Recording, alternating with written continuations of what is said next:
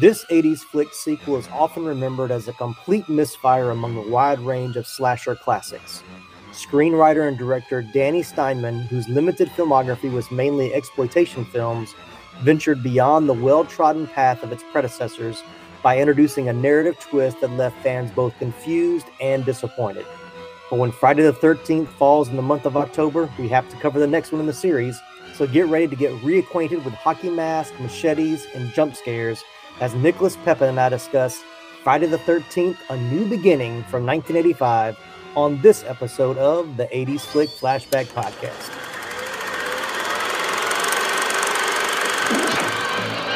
Severe trauma at age 12. Brutal self-defense murder of a psychopathic killer. If Jason still haunts you, you're not alone. You'll find we're very different from the state institution. We don't have any guards here. Nobody's gonna tell you what you can do or what you can't do. You think a joke? What you're really doing here, Tommy, is preparing yourself to re-enter society and start a new life.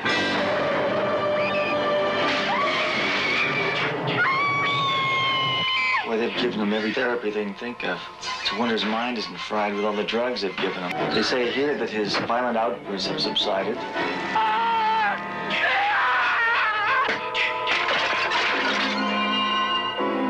That he's well on his way to a complete recovery.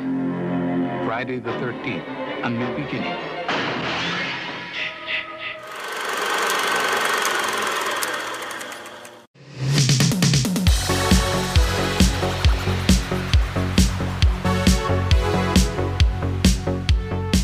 I'm Tim Williams, the mastermind behind the mic at the 80s Flick Flashback Podcast. Joining me on each epic episode is a guest co host who's as crazy about 80s flicks as they are about wearing parachute pants and solving Rubik's Cubes. We're diving into nostalgic treasures we saw at the local theater, rented on VHS tapes, or discovered on cable TV. From blockbusters that make you say, I feel the need, the need for speed. To hidden gems that'll have you screaming, They're here. It's a blast to relive these old memories and share our thoughts on what made these movies so special. We reminisce about our first time watch experiences, share our favorite scenes, and even discover fascinating behind the scenes tales about the cast and crew along the way. Haven't hit that subscribe button yet? What are you waiting for? Come on, do it. On Apple Podcasts, Spotify, or your favorite podcast platform.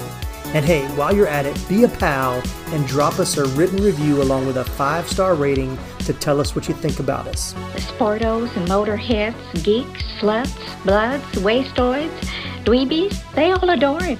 They think he's a righteous dude. Take a day off and come hang out with us on social media. Just search 80s Flick Flashback on Facebook, Instagram, and TikTok. And don't forget to bookmark 80sflickflashback.com for more gnarly content. Get out of town. I didn't know you did anything creative. Want to crank it all the way up to 11? Become a supporter on buymeacoffee.com for only $5 a month. Do or do not. There is no try. Click the link in our episode show notes, and while you're there, soak up the extra trivia and fun stuff that didn't make it into today's show. Thanks again for tuning in. Now, let's get right into today's episode. Well, welcome in, everybody. So glad to have you on this special episode of the podcast as it does fall on Friday the 13th in the month of October, which is when we typically do a good bit of our scary um, or horror movies from the 80s. And we've covered so far four Friday the 13th movies that, for the most part, I've enjoyed if you've gone back and listened to those episodes. But this one is not the most loved of the franchise. Probably the one that I don't know if it's the one that people like the least, but it's not on anybody's top five list. I can tell you that. But we're talking about part five, a new beginning, which is part of the what did they call it? the uh, Tommy trilogy? Yeah, it's it's the middle of the Tommy trilogy for no apparent reason. Right, right. good to have my good friend Nicholas Pepin back on the episode with me from Pop Culture Roulette. Of course, he enjoys the genre, the the genre, the horror genre as well. Well, probably more than me. That might be true. Yes. Yeah. And of course, his podcast has done several different horror things in October, which you're not doing this year. But if you want to go back and listen to ones from the years past, very extensive. Yeah, I'm. I'm. Uh, we're recording from an undisclosed location this time because I've got a a secret project, which as soon as I can announce it, will be pretty cool. hmm Um, I hate when people do that, but I have no choice. I signed an NDA, Right. so you know, I it, it'll it'll be a while. So we'll probably record several more episodes, but I'll be back at home by then. So yeah, Yeah. Well, I'm glad you could fit me into your busy schedule uh, while you're on your secret project. yeah, yeah, it was it was nice finally getting to to see you again in, in person. Well, normally you say we got a good one, and I noticed you didn't say that this time because uh, well, we don't. We, it's not a good one. No, no, this one is is uh this one's rough. This Yeah, one's rough. yeah.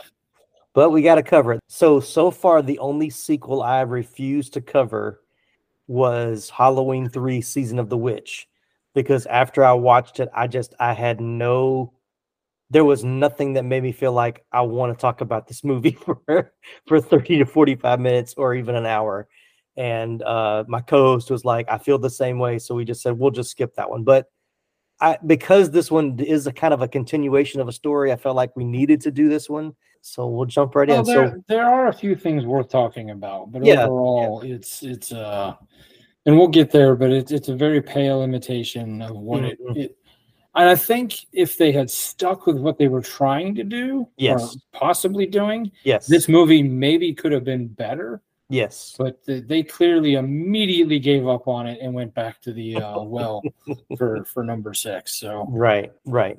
Well, that was partly because the the fans, you know, revolted. Which same thing with Season of the Witch. You can't Yeah. have a Halloween movie without you know Michael Myers, and they're like, well, you can't have a Friday the Thirteenth movie without Jason Voorhees. And of course, oh, spoilers, Spoilers, spoilers, spoilers, spoilers. But you don't you don't listen to this podcast because you don't want to be spoiled. If you haven't watched the movie already, then it's really kind of hard to listen to these podcasts. But but let's jump into our regular format. So uh, when did you see Friday the Thirteenth: uh, A New Beginning for the first time?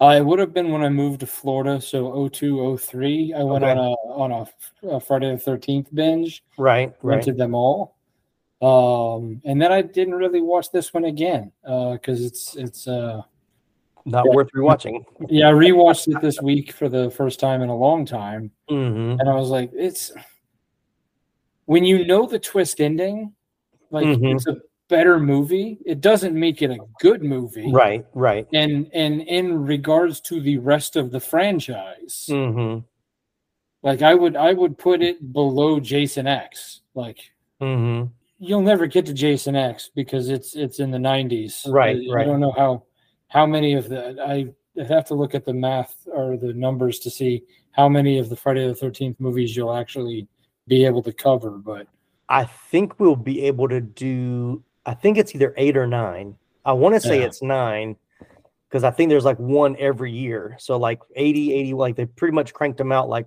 one every year through the dec- Yeah. through the through the 80s. So yeah, and and I I also can't remember where this came out in relation to Halloween 3, the season of the witch, but you would I know it came out after. yeah, two years after. Okay, so you think they would have learned their lesson from that? Right, right. They clearly did. right. Yeah. But um, I did see a lot of Nightmare on Elm Street Dream Warriors in this one. Like I feel like yeah, yeah. I, I was like, huh, I wonder if Dream Warriors was like, we see what you're doing over there. We're gonna do it better. Better. Yeah. I could yeah, because Dream Warriors definitely came out after this one. yeah, I looked Uh, that one up because I was like, yeah. when did that one come out in relation? Because I know the two franchises were kind of warring with each other. Yeah, yeah, definitely. Once you got like the back half of the '80s, they were kind of.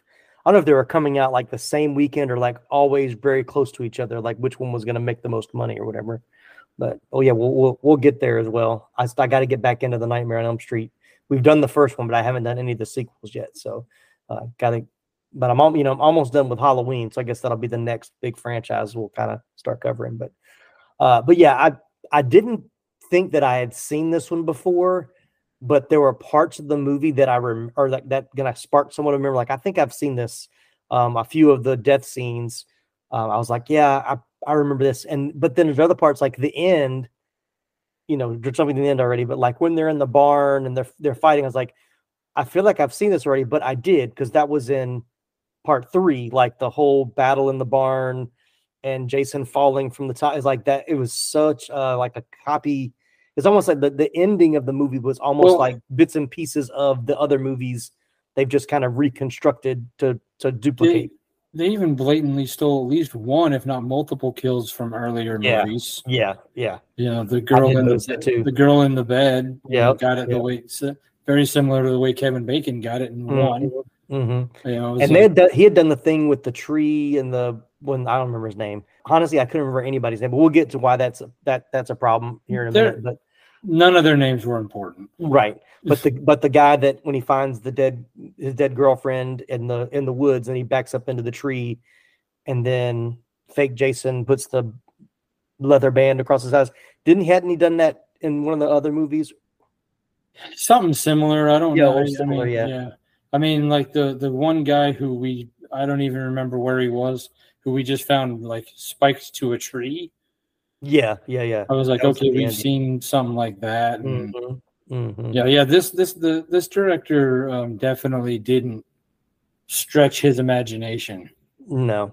Well, for of what we've seen, because there's a lot of kills that we don't see because a lot of stuff got they Yeah, that is true. I did I did read a lot about the fact that there's a lot of this film that got hit the editing room floor. Yeah, thanks to the MPAA. So, but uh, so let's jump into story origin and pre-production as we're kind of we're kind of getting into that some of that already. But story origin and pre-production. So the final chapter was intended to be the final installment of the franchise, but the director Joseph Zito and the writer Barney Cohen kept the ending open for a new character to take on the role of Jason with the hope of continuing the story in a sequel.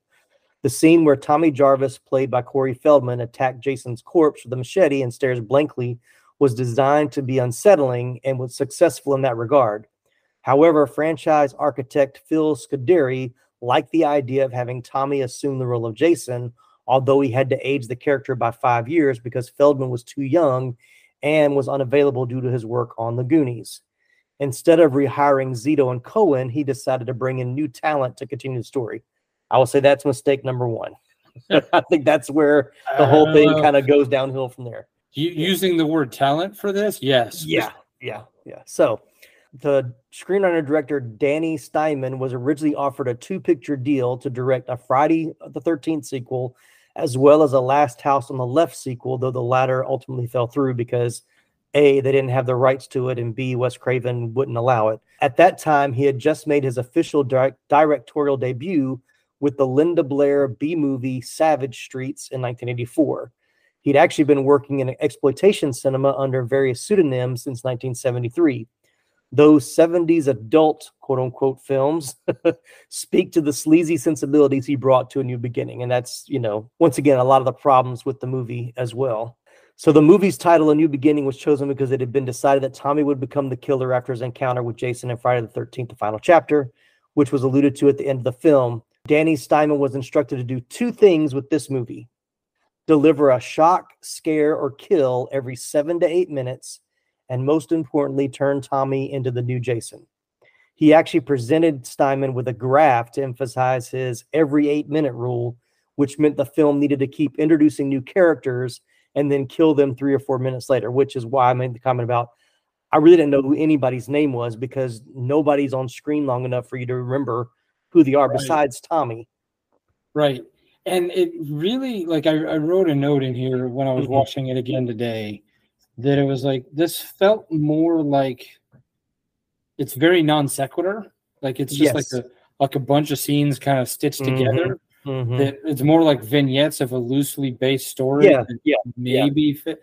It doesn't really feel like a composed movie with a with a true story. I I could not agree with you more. I had the same thought. I was like, there are parts of it where it felt like a bad TV movie version, where it's like, let's just replicate some of the kills with different people, and then because they didn't like, like you had like a five episode series, like well, we'll make an hour and a half movie with just you know like highlights, like almost like a highlight Right. reel kind of a thing. Yeah, it just it, you know, and in this day and age now where we live in a in a Snyder cut world where Mm-hmm. you know we're all we're all fight we all fought for the Snyder cut Mhm. Jus- Justice League and Right. people are fighting for the Ayer cut of Suicide Squad. Mm-hmm. I this movie is just so bad that I don't think people would fight for it. But I, I am curious Yeah, if if anybody bothered to even keep any of the footage around right. and and stitched out a longer cut of this, if maybe it would make more sense and be a better movie. But like we said, I like, don't think it does. when yeah. you get to the reveal, it just feels so out of place. Mm-hmm. Mm-hmm. And then in the next movie, they clearly were like, "Well, we screwed up," Right. Right. and immediately just completely jettisoned the entire fifth movie and Mhm. went back to the beginning or the end of the fourth movie. Right, right. Yeah, because even when the, at the beginning of this movie, when they're digging up Jason's grave, I'm like, wait a minute, I know I've seen part six, and that's exactly how part six opens with them, Right. know, some teenagers trying to dig up his grave and then coming back to life. So I was like, well, that's you know, that's Yeah. interesting that they would Right. I mean, it, you know, and it, I mean, it had all the hallmarks of the Jason movie. Not, the, yeah, the Jason movies. It had Mhm. the fake out, the fake out dream sequence at the beginning. right. the And the- random the, random jump scares, the sheer amounts of uh, toplessness, you know, Right. you know, and then and then you know the the random fake out uh, ending, you know. mm-hmm. But it, it just it just it was like they were like, let's make a Friday the Thirteenth movie, but not actually make a Friday the Thirteenth movie. Yeah. Well, it's interesting because the story for this one was actually based on an abandoned plot from a previous installment. Did you know this already? No, I don't. I didn't hear that one. Okay, yeah. This I thought this was interesting. So originally the plan for Friday the 13th part 3 was to center around Jenny, the survivor from part 2. The story was set to take place at the mental institution where Jenny had been committed due to the trauma she experienced. However, Amy Steele, who played Jenny, declined to return for the third movie, and the concept was shelved. Despite this setback, the screenwriter for part three, Martin Katros- Katrosser, I probably said his name better the first time, uh, had developed the ideas into a written story treatment. The treatment included Jason as the lead character and in a setting where troubled teenagers might be. Instead of letting the work go to waste, his treatment was used as the basis for a new beginning, with Steinmann and co writer David Cohen penning the script. Okay. All right. Yeah. I, now that you say that, some of that rings a bell. Yeah. Yeah, because they, they always kind of did that where like at the at the end of the you know first one or at the beginning Mhm. of the second one, they had the you know the girl who survived the first one, Jason showing up and killing her. Mm-hmm. For some reason, was able to find her like you know two cities Right, over. right, right. Yeah, but you know, eh, so yeah, I mean, it was just. But I there's nobody in this cast worth talking about, which is which is what you normally get to. Well, I, Um, I am going to talk about a few. I actually have more than I thought I would, but we'll, they're very short. It's very Yeah, it's- short. Corey Feldman for 30 seconds. Um, and then a whole bunch of nobodies who, I mean, I think some of them did a lot of horror movies, and, Mhm. some of them are still even active today. But Yeah. There were a few people that I recognized, like, oh, I've seen there a couple of that guys, like I've seen them. So it's kind of fun to go back and see it. Oh, but I want to go back to your point when you were saying about like watching it, knowing the ending makes it somewhat better. And I will say that I did something I don't normally do. I started doing my research before I started watching the movie. So Okay. by doing that, I already knew who quote unquote fake Jason was, which I think helped me because I was able to pick up on some things that are there that I think a casual first Yeah. viewing you wouldn't notice. right, and and I distinctly remember the first time, just like the ending, it coming out of nowhere, and when they do that, and and we're just going to skip all over because there's Yeah. no point in trying to stay No, on script with this one because they clearly didn't either. But um, right. when when fake Jason falls off, for some reason his mask goes flying way yeah, far I- away. yeah, yeah, that and was the crazy. fake mask. Yeah, it, anyway, and you see him, and you're like, "Who's that guy?" right, right. It makes no sense. Mhm. Look now when I rewatch it, since I know who he is, you see him various different places, Right, right. and and like and then they kind of linger on his face a little bit, and like the Mhm. reaction, and you're like, "Oh." they Mhm. were sh- they were foreshadowing and something else that i noticed this time that i definitely didn't notice before the hockey mask is different Yeah. Oh, yeah, yeah. Because normally it's got red. the yeah normally it's got the red and this time it was blue and i was like Mhm. okay they were flat out telling you the whole time Mhm. this, isn't, Jason. right, right. Yeah. Yeah. And and because that's not what anybody went in expecting when it happened. I Mhm. think what they were hoping is that when it happened, people they, they were hoping that people in the crowd would be like, "Oh!" and uh, what they got was what? And then Right. you could tell at some point they must have figured that out because after he's dead and they go to the hospital, there's a an exposition like th- they're like, we have to tell these people what the jump scare what what Yep. the reveal meant because otherwise no one or no one's gonna even yeah. Yeah. And what I didn't understand because I was like, I knew he, w- I knew who it was going to be, and we'll talk about. It's Roy, the ambulance driver. If you haven't, Right. you know, spoiler alert, too late. But like, he's got a full head of hair. So like, when they're in the barn and they're kind of fighting, I'm like, this dude is completely bald.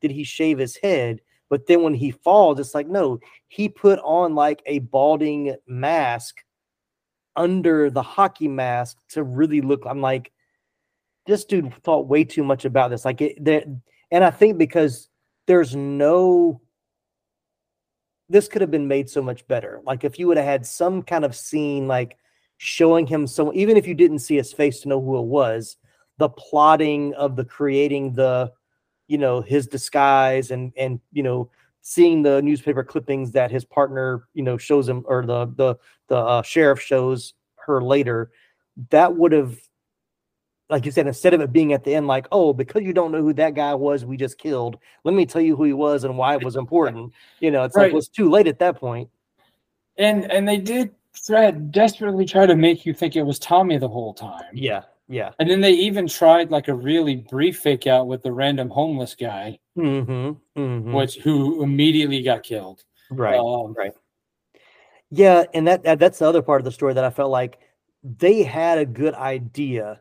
I think the part of them you know needing like the the scares every eight minutes was really the downfall because having to introduce new characters to then eliminate made it way too convoluted because most of the time like like tommy should be the central character and he's barely in the movie like every time he comes back on screen i'm like oh yeah i forgot he was in this like this is i forgot And he's what- part of this movie He only has like 24 lines 24 of spoken word, dialogue. yeah, 24 spoken words, like or 24 lines of dialogue in the movie. Yeah, Yeah, he doesn't talk. Yeah. So I mean, and and the guy who played him, I mean, they didn't even try to get a guy who looked like a grown-up Corey Feldman. no, they didn't. Like if they didn't tell us that was Tommy, I never would have been like, Yeah. it's supposed to be Tommy Jarvis. Like, Right, right. Yeah, and but like I said, I I would have liked to like knowing once again watching it, no, watching it, knowing what they were trying to do and what the ending was going to be. I was like, they could have, they could have told his story better of like that, him becoming like fighting the.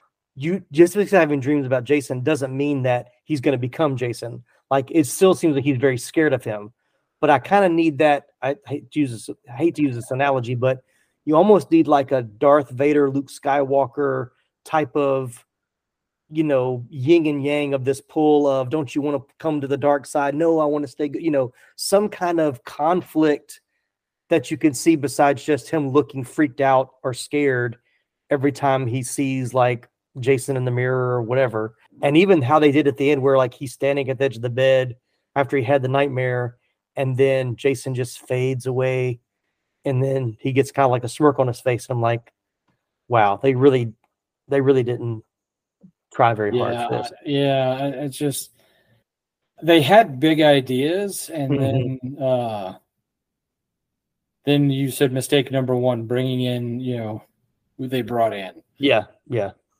he definitely didn't. eh, Yeah, it like it's a complete. I mean, none of the movies really, at least I'd- I'll say of the first four movies, you can still tell they're all kind of from a different director, or they're they're not. They don't feel like one complete story. I mean, they have there's some connectivity, but this one seems so much different than everything else. Like like I said, it felt like a TV movie version like it didn't have i mean the other ones are still like low budget. I'm not saying it's budget wise it's just how it was shot the shots they did. I was like i feel like i'm watching a tv movie from the 80s like it doesn't feel like something i would have seen at the theater especially thinking of 1985 and you're coming off at 84 with movies like you know, Goonies and uh Gremlin, of course, bigger budget movies, but but even like a Nightmare on Elm Street came out a year before this, and that was still low budget, but it felt more like a theatrical movie than this does. Yeah, no, you're you're 100 percent correct. And now these messages.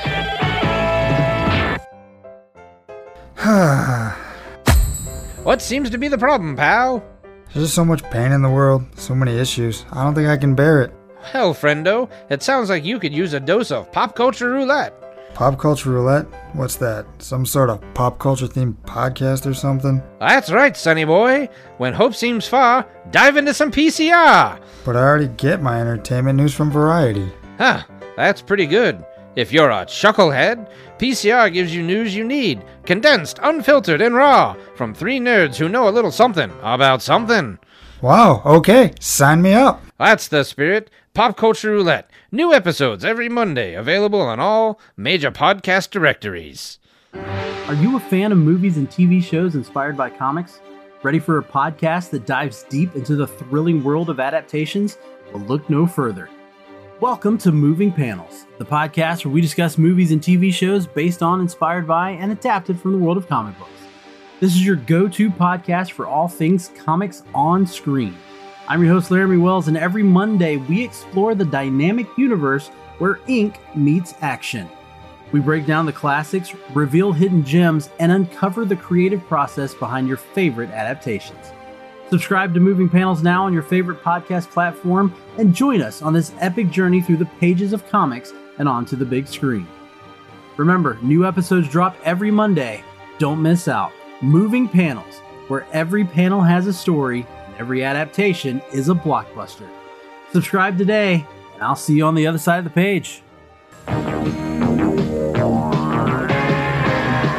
All right, well, let's talk a little bit about casting. So, my favorite note about this is that the cast they were it was actually cast under a fake title called Repetition, and many of the actors in the film were not aware it was a Friday the Thirteenth movie until after they were cast in their roles. Among the unaware cast was the lead actor John Shepherd, who played Tommy, who spent several months volunteering at a state mental hospital to prepare for the role, and he felt really disappointed to discover that Repetition was actually the fifth entry of the Friday the 13th series. Another actor stated, "It wasn't until I saw part five that I realized what a piece of trash it was. I mean, I knew the I knew the series' reputation, but you're always hoping that yours is going to come out better. Yes, it did not. They filmed several of the Friday the 13th sequels under fake titles, and Repetition." was almost like an inside joke. It's like, yeah, we're just we're just repeating the same thing we've done every other time. There's nothing original about this this story. So that title does uh, make me laugh. It is amusing. In no particular order, because I don't really think there's really lead people in this because everybody it's kind of it's you know it's so many different characters. But uh, the top of the list is Melanie Kinnaman, who played Pam and Pam is the fi- uh, we call the final girl. She's the one that, that survives at the end. She does not have much of a filmography, as Nicholas mentioned. After making this movie, she later co-starred with Eric Roberts in the 1989 film Best of the Best. She made guest appearances on TV shows like Hill Street Blues, The People Next Door, and Cheers.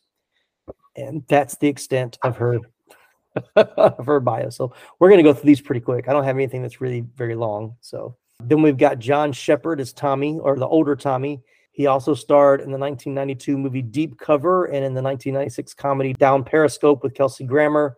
His most recent role was the 2000 movie Bobby Jones Stroke of Genius. He also made guest appearances on TV shows like Quantum Leap, Tour of Duty, Friday the 13th, the series, and TJ Hooker. I'm assuming he probably reprised his role in Friday the 13th, the series, I guess. Did you watch any of the TV show? No, I never got around to that one. Yeah. Yeah, I didn't. I didn't watch. My it my understanding of is it is it that series Friday the Thirteenth in name only.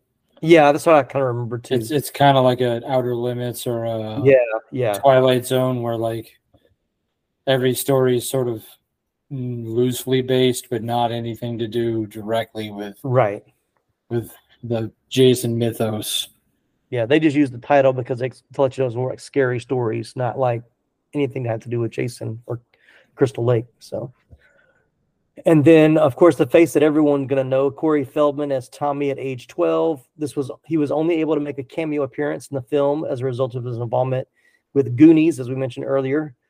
Uh, he filmed the inserts of his cameo on a Sunday, as that was his off day of shooting the other movie, and the footage was shot in the backyard of his family's home in Los Angeles with a rain machine. So, um, all of all of his scenes of being shocked seeing Jason come out of the grave was on a Sunday afternoon.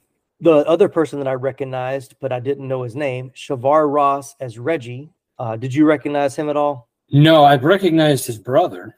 Yes, yeah, we'll get to him too. So he landed his first recurring television role on Diff'rent Strokes as Dudley Johnson, the best friend of Gary Coleman's character. So I grew up watching um, Okay. Diff'rent Strokes, so that's why I, I recognized him.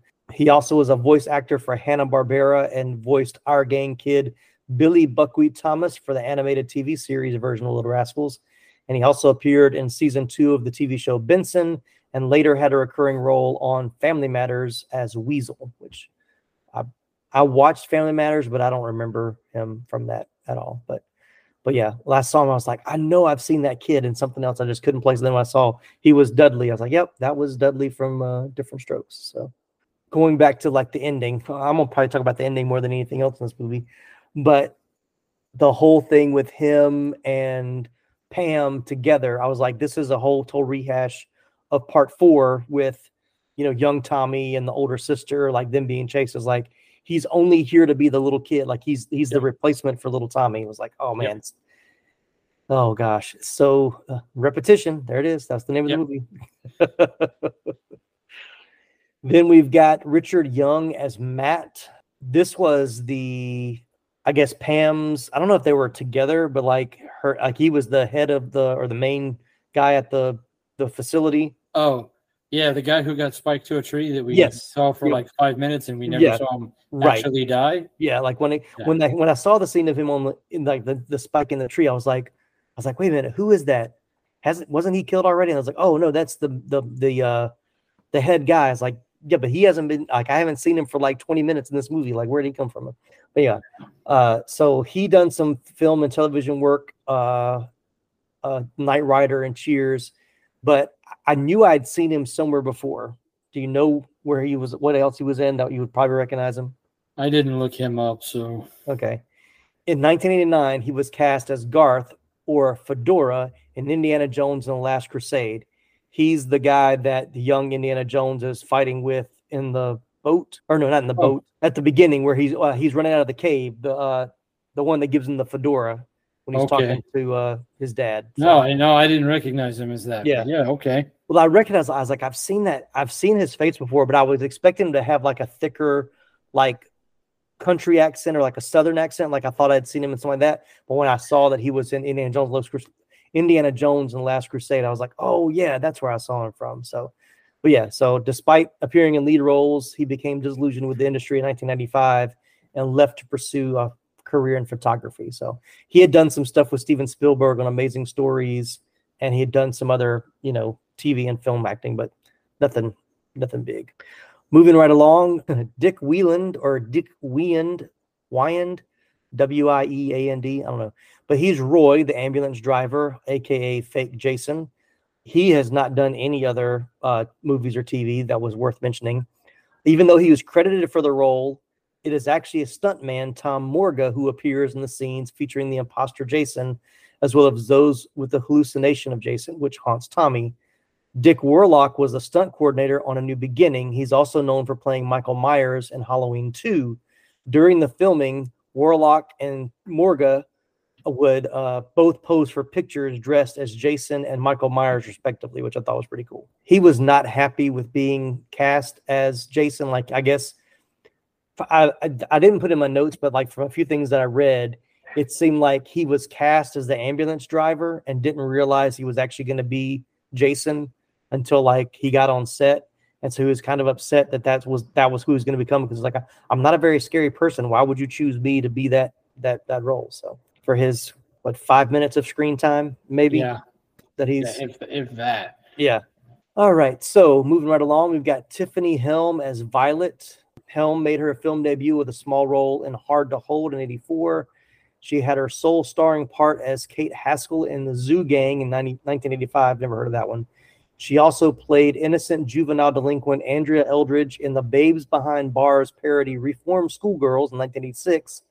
She made TV show appearances on Freddy's Nightmares, 21 Jump Street, Santa Barbara, The Young and the Restless, and Likely Stories Volume 3. But Sherilyn Fenn was considered for the role of Violet, but turned it down to do just one of the guys in 1985. Probably, probably the right decision. Yeah. I think Violet was the the light-haired girl, the one that got killed in the bed. I think that's who. No, Violet no, Violet was the punk rock. Uh, the Is rock that who? It, okay. Yeah. All right. I always got the. I was getting those who, two mixed up. who had the really awkward da- uh, robot dancing for Yes. no reason. yes. Yeah. Yeah. Oh, maybe this is the one I'm thinking of. Oh, yeah. So Juliette Cummins is Robin. Robin was the one on the bed. Yes. Okay. Yeah. So she was actually an Olympic gymnast for 14 years, but then the United States boycotted the games in 1980.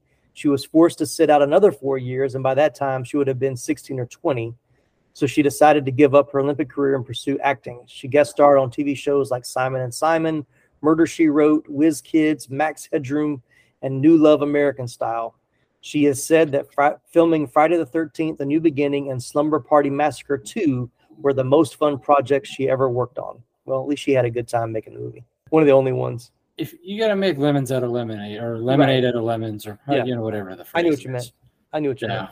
So then we'll talk about. I'll briefly mention Vernon Washington, another person to recognize as George, who was, I guess, the father or grandfather of Reggie. Oh yeah, remember. grandfather. Yeah. Yeah. So, but he played Otis in the Last Starfighter, which we just covered a couple episodes ago. So you can go back and see his or hear his filmography. But when he popped up, I was like, it's Otis. Then we've got, uh, well, Debbie Sue Voorhees, and yes, that is her real last name, as Tina. Prior to acting, she was a Playboy bunny at the Dallas Playboy Club from 1980 to 1982. From 82 to 86, she had several minor roles in movies and television series, which included a seven episode role on Dallas from 1982 to 1985. She has said in a recent interview that when she went in for an audition, one of the things that caught the director's eye on her photo was she had the same name as Jason. Nowadays, she says she doesn't really get recognized, but some people freak out when they see her last name. She tells them jokingly, Jason Voorhees is her husband, and it's a real pain getting bloodstains out of his laundry. I bet she makes a lot of money on the convention circuit for having that. But I mean, she should. I don't know if she does, but she should. She, I mean, having the same last name really works out to her benefit. She's one of the few people that I remember like being in the, and the only one I remember being in this movie solely because of the name. Right. Um, yeah, it's. I mean, her role is memorable. Yeah. Yeah. Um, but uh, yeah, I mean, I, she hasn't really done a lot No. before since. But So now she goes by Deborah Voorhees. Like she hasn't her, her IMDb page IMDb page is Deborah Voorhees. And I think she's done like she does like photography and stuff now, but she actually she tried to she's tried to be a teacher, like an English lit teacher, but when students find out that she was in the movie and pictures of her from the movie make its rounds, then she's asked to resign and move on. So which is so dumb. yeah, I don't. Whatever. I mean, that's that's that's another conversation for a different podcast. but- Yeah, yeah.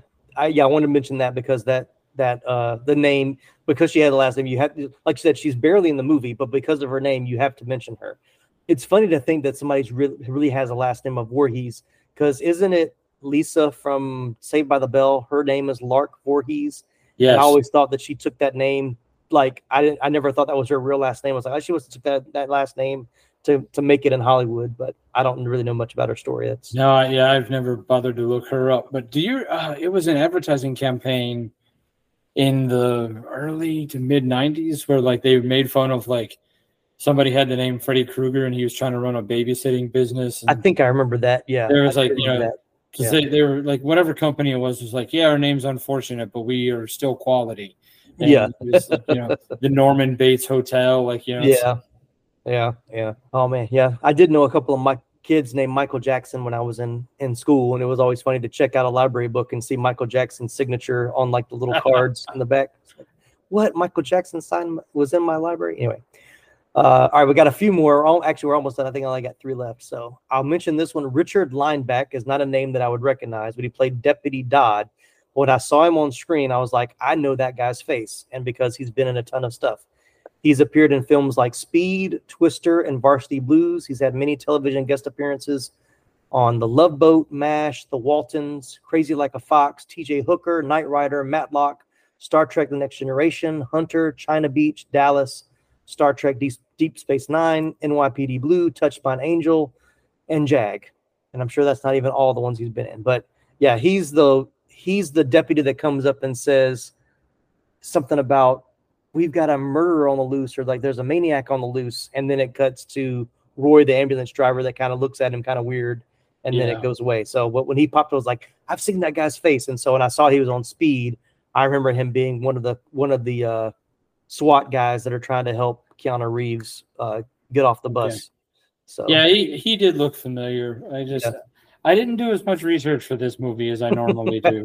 it's all right. You really didn't have to. Like I, you know, I thought I was going to have like three names, but I even found a few. So then, what a name! Demon, which is Reggie's brother.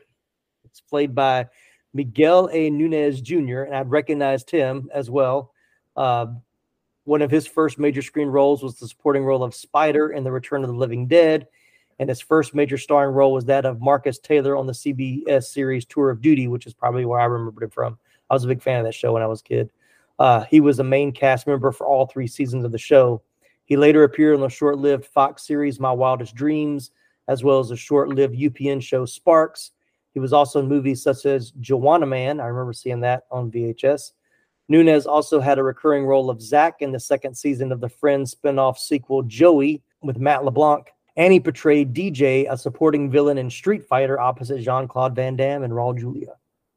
That's probably where you remembered him from, right? Street Fighter. I well that and uh, when he was what did you say it was Night of the Living Dead? Not Night of the Living Dead, Return of the Living Dead. Uh, Return of the Living Dead. Yep. That one I remembered him from as well. Because that Yeah. movie's so ridiculous and cheesy, but it's fun. Unlike this one. Right, right. Yeah, I was a big fan of Tour of Duty when that show was on. And so I remembered him from that, but I remember Juwanna Mann. I don't remember there was somebody else in that movie that was like an actual, you know, person you would recognize, but I remembered him from that movie. One of the great uh video B movies we watched in the late 80s, early 90s. Correct. And then the last one, I only added it because of the trivia that I found about her wig. So Carol Locatell as Ethel, and Ethel is the over the top, you know, redneck lady. So her first movie role was in the 1973 movie Coffee. She also appeared in the Burt Reynolds films Paternity, Best Friends, and Sharky's Machine. She also made guest appearances on many TV shows, including Bonanza, MASH, ER, The Practice, Seventh Heaven, Touched by an Angel, Without a Trace, and Grey's Anatomy. In 2014, she appeared in season four of, of Shonda Rhimes' political drama Scandal as the former First Lady Bitsy Cooper, which I do remember that. Uh, but this is the this is the trivia. For her audition, she wore a wig that was given to her by Burt Reynolds for her time playing in the movie Sharky's Machine. The New Beginning people loved it, especially the part where she could provide her own wig. That's not really what Locatell was going for. Surely they'd get a new wig for the film, but she just went with it. Unfortunately, she temporarily volunteered the wig to the makeup department in the chance that she'd need it for any reshoots. But they never gave it back to her, perhaps forgetting it was her personal property and not theirs. So I just thought that was interesting. There was all this this big story about her wig, which as soon as she came on screen, I was like, "Yep, that's a wig." I I'm not sure that her and her son, or you know, the actor who was playing Yeah, her son, uh, knew that they were in Friday the Thirteenth. I think they thought they were in a different movie altogether. Yeah, yeah, Because because that whatever scene they were in was not what this movie was. Like it was like a whole different movie. Like Mhm. accidentally got Yeah. ran into this movie. Yeah. Like, it was so over the top. Both of them were so over the top, and it was like, "This is." It, this movie is so uneven. Like it, it, it wants to. It's like it's trying to be funny in some spots, and then it's one to be scary, but not really scary. And then, yeah, it, it's just it's all over the place. All right, well, let's talk about. I don't know if we can talk about favorite scenes. I don't think I have any. Are there any iconic scenes that we want to talk about? Was there an iconic scene in this one? I mean, there was one, but it's a family show, so we can't talk about it. Uh, Yeah, we had that problem. We talked about Fast Times Ridgemont High, didn't we? no favorite scenes or iconic scenes. And I, I, I wrote down, I said, due to the terrible twist ending, it makes the whole movie pointless. Yeah. Also following through with not turning Tommy into Jarvis or Tommy Jarvis into Jason. Jason, yeah. Only further makes the twist ending that much more garbage. So Mhm. like there's like even if there was like a cool like there's a couple of you know kind of cool death scenes like the punk getting the the uh flare shoved into his mouth. Oh yeah, yeah. That was kind of cool, but then immediately followed up by a really bad like slit to the throat. Like you could it was so fake. Yeah, yeah. Like yeah, it's just I don't know. One of the things I read about was that the director said that he actually tried to put more nudity and explicit stuff in it so that the MPAA would ask him to tone that down and allow more of the violence to be in it. Like he figured if he could get him to say to cut that stuff out, it would be more gory. But they were getting the cuts of the film of the gore stuff first. They were so that was all being cut down. So like most of the kills are all off screen or under the camera. Like I know one of the scenes, like when they're cutting somebody their neck, you don't even see it. Like you see the motion, but you don't see the blade at all. Yeah. And it was like, and that's why some one one of the reviews I saw was like, they felt like the half the kills were from a TV edit of the movie. Like there's very little that you see, which can sometimes be good. Like you know, every death scene doesn't need to be seen. Sometimes it's more scary Right. to not know what it is, but for them to be like right there and not see it, it's almost like why even have that scene? You know? Yeah, and I just I don't know, like some of the death scenes were were not bad. Other ones were just like like well the, the punk in the car. So Jason jumps up behind or Mhm. Roy jumps up behind him and takes the machete to the throat. Mhm. And like you can tell it's not actually cutting him. Like it just Right, like puts a right. red paint line on him and he Mhm. falls over. And and then the punks weren't part of it to begin with, and then you never see or hear from them again. Yeah, yeah. It's kind of like I think it's in is it in four or three where you have the hitchhiker on the side of the road that like just they Oh, they go by and then they then she gets killed. It's like why? But they were like because the the director's like we need to have you know it's too long before somebody gets killed. We got to have something at this you know part of the movie. So they just added a hitchhiker for him to kill for no apparent reason. So I don't think there's any iconic scenes really. If someone were to say this movie to me, I think the only thing that would come to mind would be like some of the close-ups of Tommy, like him freaking out. But that's only because of knowing that it's, it's kind of it's part of his story, even though, like I said, he's barely in the movie at all. But one of the scenes where, like, when Reggie and Pam are in the barn, which number one, Tommy shows up, he gets cut, he falls down, and they're screaming, "Come up here! Come up here!" Why? Why do you want? Why do you want him to come upstairs? Because Jason's going to come upstairs. Like you know, it's that that old trope of you all in a chase scene, you have to go to the top of the building. You always have to go upstairs to go to the top of the building Yeah. for the bad guy to fall off of. But in that scene when Jason gets up there and they're kind of hiding, and then Reggie jumps up and like Jason, like or Roy or whoever, the killer, takes the machete and he hits the board. And for a split second, I was like, oh, well, I wonder if like kind of like the whole Michael Myers, like Michael doesn't kill babies or he doesn't kill like younger kids. I was like, I wonder if it's the same thing. Like he's not going to kill Reggie because he's a kid. Of course, that would go back to the one before with Tommy. Was would he would he, would he have killed Tommy or just a teenager? Right. But but then that's completely abandoned. But then it's almost like because I know it's not Jason at that point, which we know Jason is kind of like supposed to be not fully there mentally, right? Having issues. So this guy is not that way. But why is this board in front of the boy somehow like a hindrance to him? Like it's like, oh, there's a board here. What am I supposed to do? So Some- it just something that. I I noticed on on the rewatch is that some of the kills don't follow the general rules of Friday the Thirteenth. okay, You know, drug use, premarital sex, nudity, right, uh, you know, being kind of a jerk. Like, you Mhm. know, those things tend to be what gets you killed. And there are Mhm. several people who don't do that and get killed. right, right. Um, like Violet, who's just yeah, exactly. Yeah. like there she didn't break any of those rules. hmm but you know she still takes a machete. So I was like, if you were paying attention, i'm and I'm guessing there were some of the hardcore Jason fans who probably picked up on it at the time, hmm who were like, "Oh, that's not going to be Jason because the mask is different. Right. Um, he's not following the rules. Uh, when he gets cut, like he actually like stops and like holds Right. himself. Right. Where right. Jason just kept going. Mhm, You know. mhm, So it's like you know now I see it and I'm like, oh, it's so obvious now. mhm. but you know because it's such a misdirect I guess it makes the ending kind of an effective twist, but at the same time, because it just came out of left field, it mm-hmm. it wasn't. And now these messages. Now playing on a cell phone near you. A show for all the manly men out there.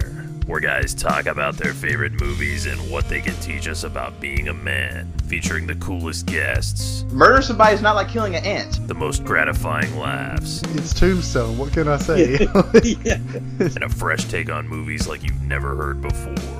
This will be the thing that gets written on his proverbial tombstone. We aren't here to criticize the movies you love, but to praise them for how they apply to our lives as husbands, fathers, and really all men in general. So buckle up your seatbelts, cause Manly Movies is here. Subscribe on iTunes, Spotify, or your other favorite podcast catcher. And remember, man up. All right, well, let's talk about some scenes and trivia. Uh, this is not going to be a long episode. Sorry to disappoint you. so, a few things we'll talk about, maybe make, make us think about some other scenes as well. The film takes place five years after the events of parts two, three, and four, and 10 years after the events of part one. I just thought that if, you, if you're into like timelines, that might be helpful for you. Uh, this is also the first film in the series where Jason is actually referred to by his full name, Jason Voorhees. For part one, part two, and four, he's only referred to as Jason, while he is not referred to by name at all in part three. Tommy's opening dream was different in the original script and arguably made him seem more of a suspect later on. In the original script, it opens on a continuation of the ending of the previous film, as a young Tommy is taken to the same hospital as Jason's corpse. Then, in a sudden fit of psychotic rage, he winds up attacking half the hospital staff, trying to get to the morgue to find Jason's bloody body. Once he has finally found the body, Jason suddenly rises from the autopsy table. Immediately after this, the adult Tommy wakes up in the van en route to the Pinehurst house. I can understand why that was cut because Corey Feldman couldn't be there for that extensive scene, but that seems to me kind of like the uh, Halloween 2, where it all takes place in the hospital. Like that could have been its own Oh, installment. yeah. Uh, but it does bring up the one scene where Tommy gets into the fight. Is that when he's fighting with Ethel's son or the the when he randomly becomes like a martial arts expert. Yes, yes. I was like, when did this turn into an action movie? Like, where did he get all these fighting moves from? I was like, I was scratching my head. I was like, what am I watching? Yeah. Again, it goes back to my thing of this is just a loosely stitched Yeah. bunch of scenes together. Yeah. So the only cast members who knew the killer was Roy, the paramedic, were Melanie Kinnaman, John Shepherd, stuntman Tom Morga, and of course the guy playing Roy. However, when it came time to film the big reveal, they all knew the twist ending was horrible. In fact, they filmed Roy's death scene twice. No one believed the audience would be able to just see the unmasked man and instantly remember him as the paramedic. So that's why they had to add Roy's motive for killing everyone at the halfway house, disguised as Jason, was because his son Joey was killed by Victor very early on in the movie. Victor was the only person associated with the halfway house who wasn't killed or terrorized by Roy. Yeah, which is weird. And Yeah. also it, it that means that uh what did you say the kid's name was? Vic was the one who killed him, but Uh, Joey. Joey. Joey's one of the few people who have died in the Friday the thirteenth series, not killed by Jason. Mm-hmm. Except for Mhm. everybody in the first movie because they were killed by Jason's mom, but Right. or somebody pretending to be Jason. But, Mm-hmm. Mm-hmm. but yeah, that that scene, I will say, the overacting, the sublime level of acting of Vic, like Yeah. you know, of of, and I heard you just said the name like two seconds ago, and I already forgot it. That's how Joey. Joey, his whole like, I want to help you do laundry, Right. Right. And then like the guy's just chopping wood for no apparent reason. No reason. I can tell. I thought he was trying is- to work out some anger. That has to be one of the most poorly run halfway houses.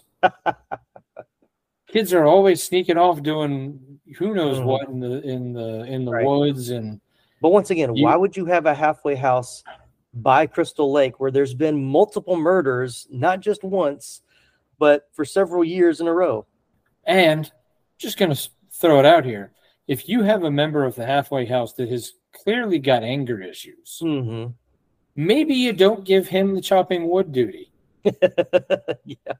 I don't think they're allowed to have sharp objects in those kind of places. I think. I don't know. You wouldn't think so. Yeah, you Right. would you would think that you you wouldn't want to hand that guy the axe. Yeah. Oh man. All right. So the oh, we're wrapping it up. The ending with with Tommy about to kill Pam was not originally meant to be interpreted as a dream, and was intended instead to show that Tommy had gone crazy after his encounters with Jason. However, this plot twist was abandoned when fans demanded that Jason return, and thus he was resurrected in part six. Jason lives a year later. Had this film gone down well with fans, the producers would have brought John Shepherd and Melanie Kinnaman back for a direct sequel, which is exactly how it felt like it was being set up for. Even though it seems like he's about to kill her at the end, but I'm sure that's probably they probably would have started the part six from that, like picked up right where that left off, and her escaping, and then him chasing after her, and that whole Yeah, that whole and thing. it, it and it could have made the rest of the series very interesting if they had stuck to it. but- Yeah, exactly. Like uh, it. Once again, I think we we both agree that changing the killer from being quote unquote Jason Voorhees could have worked if this movie would have been better. Right. I, I think you are going to have the fans are like, it's not a real Friday the Thirteenth movie if Jason's not the killer. Even though if you're a real Friday the Thirteenth fan, you know in the first movie Jason wasn't the killer. So does it really matter? But that whole idea of which we kind of see as we're going to talk in a couple weeks about Halloween Five, is where Halloween went, where the idea of the the evil in Michael Myers gets transferred to someone else. So you know, once again, kind of similar there. But it's an interesting concept. Like it, it you know, that's how you kind of keep that's if you want to keep in the franchise going, you almost have to do that. Or but what they decided not to do instead, what they decided to do was just make Jason this unstoppable killing machine that no matter how many times you kill him, he's gonna pop back up. And that's just it just becomes more and more ridiculous. And they leaned into the ridiculousness of it to, as you alluded, Jason in space, or you mentioned Jason X, but we also have Jason. Jason goes to hell. Jason in space. It all, it all just goes ludicrous at that point. Yeah, it does. as long as it doesn't go plaid, though. As long as it doesn't go what? Go plaid. yeah. All right. Well, let's talk about box office and critical reception. Uh, so, Friday the Thirteenth, the New Beginning, opened on March twenty second, nineteen eighty five. It didn't come out on Friday the Thirteenth. What's wrong with you people? Uh, the film debuted at number one on its opening weekend, beating the teen sex comedy sequel Porky's Revenge, the biopic Mask, Berry Gordy's martial arts action musical The Last Dragon, and the Disney dinosaur fantasy Baby Secret of the Lost Legend. Oh, So they had a I lot of movies. Yeah, a lot of movies came I out that I loved week. that movie when I was a kid. I don't think I've seen it in 35 years, but I don't think I ever. I think I saw part of it, but I don't think I ever saw it all the way through. But it was one that I always wanted to see. I don't know why I never got to see all of it. But by the end of its theatrical run, the film earned $22 million at the U.S. box office, placing it at number 41 on the list of 1985's top box office earners. It faced competition throughout the first half of the year against other horror releases, Cat's Eye and Life Force, which are probably equally as terrible as this movie. Life Force Force is- is. yeah, I've seen that one. I think I've seen Cat's Eye, but it's been a long time. It's another like anthology, like we did with Creep Show. And then, uh, no surprise, critical reception. Rotten Tomatoes is at 18% on the tomato meter and a 26% audience score. IMDb is 4.7 out of 10 with viewers and a 16 on Metacritic. mm, I, three, three and a half, maybe, and that's being generous. Yeah, it's it's it's pretty low. Like I on IMDb, I think I gave it like a four out of ten. So pretty close with other viewers, four point seven. This is not like the other ones that I the other Friday the Thirteenth movies I've seen. I would want to watch again. This one I would I would skip every time probably. Yeah, I was I was tempted to start rewatching the the uh, Friday the Thirteenth movies after rewatching this one to watch some of the good ones, but right. Yeah, because three is not great, but it's still better better than this one. I'm not sure where I would put this in relation to nine and ten. Ten it can be fun if you just know you're getting what you're getting into in the Right. first place. Right, right. Nine is just a train wreck. Yeah, And let me then see. there's a reason that they didn't make one for a very long time after ten. Right, right. All right, man. Anything else you want to say about this movie, or have we have have we talked about it more than it deserves? Oh, we've talked about it more than it deserves. Um, I think we've hit everything that I wrote down. No, it's everything that I wanted to talk about. Yeah, yeah. I skipped a I, I skipped a few things in trivia. I'll put them in the show notes. They were smaller things that you can read about. All right, man. Well, thanks for joining. Uh, I know there's not much you can talk about right now, but pop culture roulette is definitely still out there. There's some older episodes, any older episodes that people might want to go check out until you can get Hey. something new out. Until we can get new stuff out, uh, just go back and re-listen. You got 99 episodes to listen to. One of these days, we'll finally do 100. yeah, and if you, and if you're in the horror mood, like I said, the last I know the last two years in October, you guys have done pretty extensive uh, Halloween or you know horror movies. I know you guys did a bracket of the genres, right? Yeah, yeah, we did a bracket of the genres, and uh, we did that last year. I think, if memory serves, it came down between Nightmare on Elm Street and Friday the Thirteenth, and Yeah. two of us wear Friday. Two of us wear Friday the Thirteenth shirts quite often. So, right, right. Yeah, I know you guys covered a lot of franchises that you don't think about had that many movie like you know had that many sequels, but thanks to direct to video, there's a lot of them that live much longer than they probably should have. Well, and now that streaming is a thing, a lot of them are getting sequels that they probably never would have gotten otherwise. Yeah. So Yeah, very true, very true. There was supposed to be like a show on Peacock or Paramount about Crystal Lake. It's supposed to be the so origins they, they were supposed to be doing an origin story or or a a show. a show like a like an origins movie. I think Mm-hmm. kind of bridging the gap between one and two. Okay. Okay. Uh, but Sean Sean S. Cunningham or just Sean Mhm. Cunningham, Sean S. Cunningham, yeah, that's right. um, he still has some rights to it. Okay. and and I think he fights people on it or wants to do stuff that they don't want to do. I, oh, it's Oh, okay. very because so many different studios have gotten hold of Friday the Thirteenth. It's really hard to know who actually owns what Gotcha. Gotcha. because you know one through eight were done under the one studio. Jason Which goes to hell. Yeah. Jason goes to hell was over with somebody else. I think did it go to New Line and that's how they were able to do the Friday I mean the I think the Freddy versus Jason? That's where, and that's where it ended up in New Line. But because other people own the rights to the first eight, there's only certain things they can do or they can't do, and I don't know. It's just a big mess, and people aren't willing to put the kind of Disney money that when Disney's like, you know, I want all of Marvel back. Here's some money. Go away. Right, right. People aren't willing to put that kind of money into the Friday the Thirteenth series. So it, it's going to take somebody to uh, somebody much smarter than me and with a law degree to sit down and figure out who owns what and how much it's going to cost. So who knows? I mean, they did that reboot movie Yeah, yeah. That that I argued was actually probably in re, you know, I was like, so Roy is over on one side of Crystal Lake killing a bunch of people. Maybe that reboot was actually what was happening. You know, we could make that the real number five, and that's what was like. Jason was over on the other side of the lake, actually killing people. Right, While Roy right. was over on the other side. You know, Yeah, I was trying to look up to see where the where the rights went to, but I didn't. It doesn't come up easy. I'd have to I'd have to dig a little bit deeper to to see. But because I know Peacock announced they were going to do something, and then Sean Cunningham was kind of like, "Hold on now." okay, yeah, because I've seen like the poster, or the flyer, or whatever for it. I know people because I, I know that's what about it. happened to the video game. Like the video game came out, Mhm. and everybody thought everything was copacetic, and then there were some people going, "Huh, no, no," and so the video game, like if you own it, you own it. They can't take it away from you. But it, I think the servers went down, or the multiplayer's not live. I don't know. It, it's yeah. I got you. you know it's it's a whole thing there's just there's way too many fingers in the pot and everybody wants everybody wants their taste and Mhm. you know so Yeah. i'm sure one day they'll figure it out when they figure out how they can all make their money Yeah, exactly. That's what it all comes down to. All right, well, we're gonna wrap this one up. But once again, thanks, Nicholas, for being a part. Always a pleasure to have you, my friend, for uh, these episodes.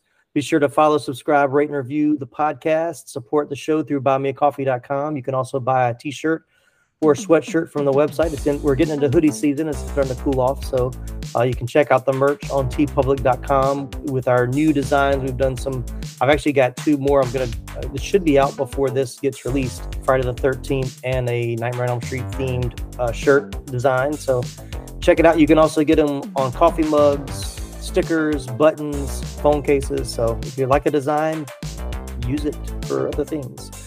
Send us an email at info at 80sflickflashback.com. If you enjoyed the episode, share it with somebody who loves 80s flicks as much as we do.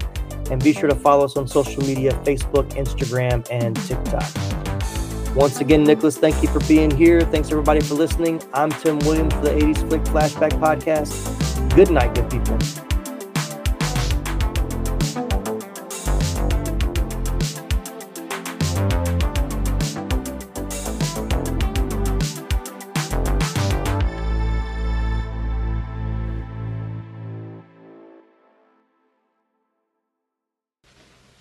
You're still here? It's over. Go home. Go.